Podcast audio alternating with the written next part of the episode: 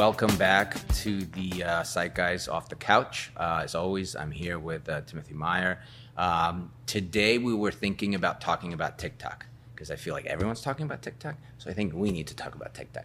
And there's a particular part of TikTok where the uh, subset of videos that I think is really kind of germane to what you and I do uh, as clinicians. Oh, yeah. And I know it's uh, sometimes they're educational and sometimes they are just an example of one person experience and sometimes it can get in the way of our work what, what are your thoughts on that Yeah, so so TikTok, right? Um, so many folks. Um, well, re- really, it's mostly young adults and teenagers.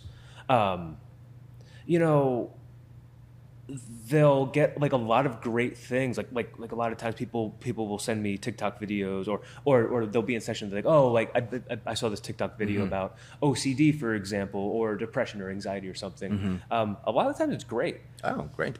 But a lot of the time, eh, you know. Um, wait can i interrupt you for when they when you say great what, what do you mean? Do you mean like it's it's accurate? The diagnosis is accurate? The, the intervention is accurate? What what what what do you feel like is accurate about it Um, I agree with it all. um, oh okay I- I- well that means it must be you know appropriate yeah, like like clinically, like appropriate, um, accurate. So, for example, if someone, oh, I don't know, if there's some sort of TikTok video. I remember a, a, a young woman showing me a video um, of someone talking about them doing an exposure exercise for OCD. oh and they were talking about how they would do the exposure exercise and it would feel really uncomfortable. Right, and they right, were right. talking about how much it really stinks that they can't do their compulsion when they're right right right. you know uh, in that discomfort.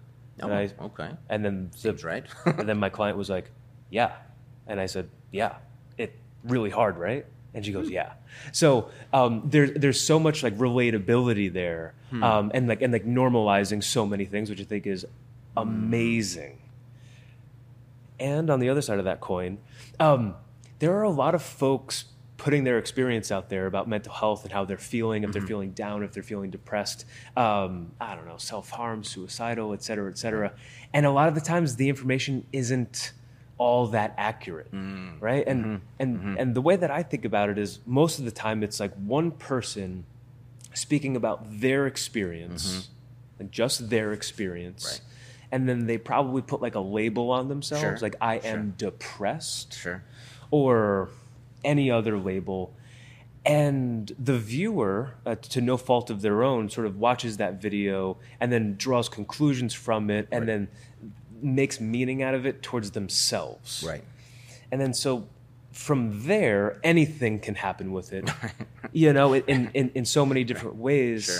Um, and in that way, I think that it can be not so great. So um, to put it a little bit more simply, you know, people would go on WebMD and like self-diagnose, Mm, right, right, right, like you know th- that sort of thing.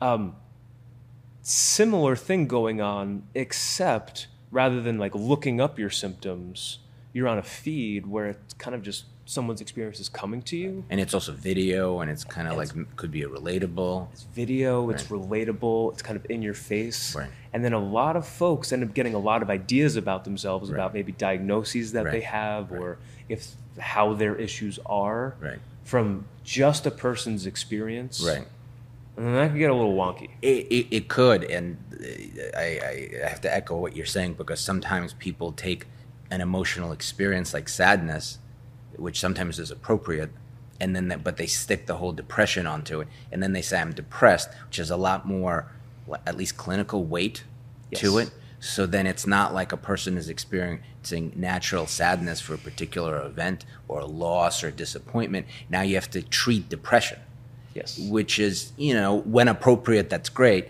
a lot of the times though it's not appropriate or at least that, that's not the effective diagnosis or an effective treatment or an effective just approach in general. And that's when you're starting to collect diagnoses. Yes. instead of saying sometimes I worry and sometimes I'm sad, now we got generalized anxiety disorder, and then we have hypochondriasis when I worry too much about my health, and now I'm depressed, and then and then when I come in, all of a sudden, I have all of these things or these potential diagnoses that I'm grappling with, and and that's and that could be just overwhelming, just just just even holding that. and inaccurate, right? So if if I uh, okay, let's say me, I'm going to make up. I don't know. Mm-hmm. This isn't even true, but w- let's just say, um, let's say I'm struggling with uh, feeling sad often. Mm-hmm. Okay, um, and I'm watching a, a, a TikTok video of someone talk about their experience of depression, Mm-hmm. and they're talking about how sad they are, and I relate to that very Right. well. Right. Then I would say, oh yeah, like I mean, like I must be depressed Right. right? Um, but what the TikTok video didn't go through is that there are so many other aspects of depression, like lack of motivation, Right. lack of energy, and uh, lack of enjoyment in things, and all the other Right. parts that go along with it. And then the, the, the viewer is sitting there um, coming to the conclusion that I am depressed. Right. And then they come to us, right? It is very and, true. And that's just one small example, and honestly, pretty simple. Sure.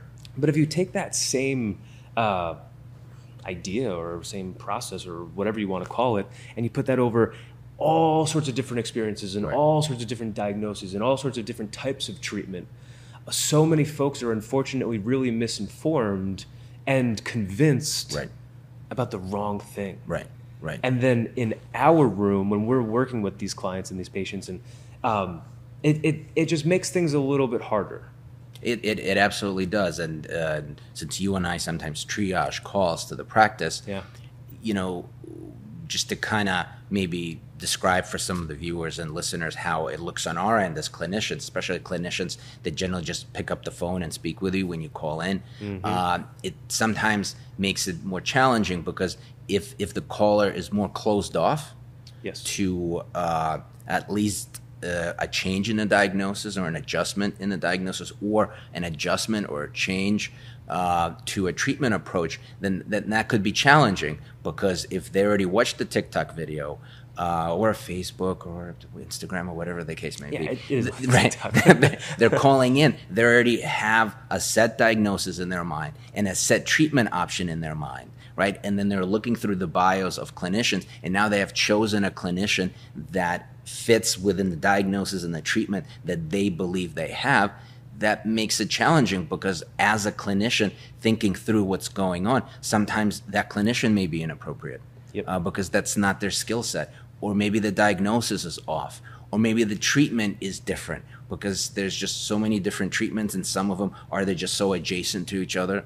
Sometimes people say, I want like one type of treatment, let's say CBT, but then they say, I don't want another one that's like very closely related to it because somebody made a distinction, maybe on TikTok, between the two. But in reality, a lot of the treatments are eh, I don't say interchangeable, but they're but they're often used in an eclectic way. Mm-hmm, mm-hmm, mm-hmm. So again, sometimes it just makes it challenging as clinicians to help. Right. Most importantly, we're here to help. So just when when callers are looking through these videos, you know, just please keep an open mind. Uh, I'm not saying all clinicians are great and not all clinicians are perfect. I'm just saying try to keep an open mind. That to your point, that that person on that TikTok, it's their experience. And yes, I agree with you wholeheartedly. Sometimes you relate to an emotion that the person on TikTok is experiencing. But again, that's another big point. Let's think of an emotion as an emotion, and a diagnosis is just a, a little bit larger. Because I, I know you like talking about this idea that, yeah, different emotions are part of life Yep. be it sadness or guilt or shame or fear or disappointment, anger.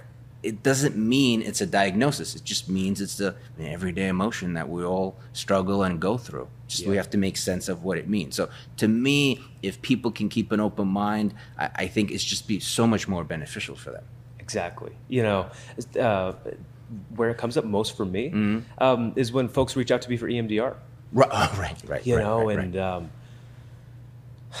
you know, on one hand, like so good that that people are like uh, looking into things and trying to understand themselves and all of those sorts of things and honestly like doing a lot of that work a lot of times it works out great Right. but sometimes like if you're too married or too attached to the idea like it might not actually be that right so so, well, a lot of folks you know uh, might be calling and then say like i want emdr Right. um, and it might just be not Right, appropriate. it just it just might not actually fit Right. for, for for what you're actually dealing with. So you kind of have to, oh, I don't know, like do a little bit of work in the beginning to like right.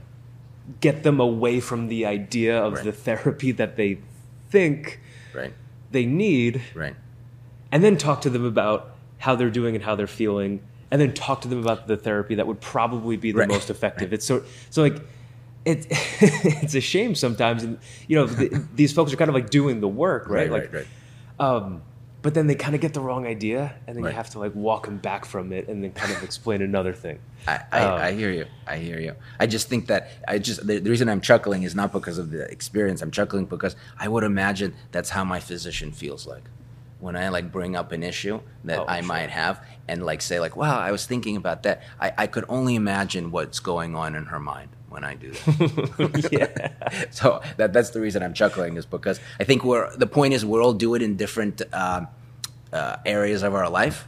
Yeah. Uh, I just think that for us as clinicians trying to do this podcast to try to kind of get some uh, a word out as clinicians, just guys, please be mindful that an emotion is an emotion. Relatability is exactly that, and you can have ideas of what's going on for you diagnostically, and just you know be open to that the clinician you choose to work with might have other options, and sometimes maybe even more effective options. Yeah, and if if I was gonna, you know, kind of echo that a little bit and add my own thing to it, um, you know, when when you're seeing something online about somebody's experience and like their diagnosis or their Mm-hmm. mental health or their mental journey or, or anything like that, like please take it with a grain of salt, Right. right? Because you're going to connect with the relatable aspects of it, and your brain's probably going to dismiss all the non-relatable aspects. Right. Exactly. And if we get too connected to an idea based off of someone else's experience, you might unintentionally be going down a path that might not be the most helpful for you. Exactly. I get why people do it. I think it's normal. I think it's natural. I think it's well intentioned. Right.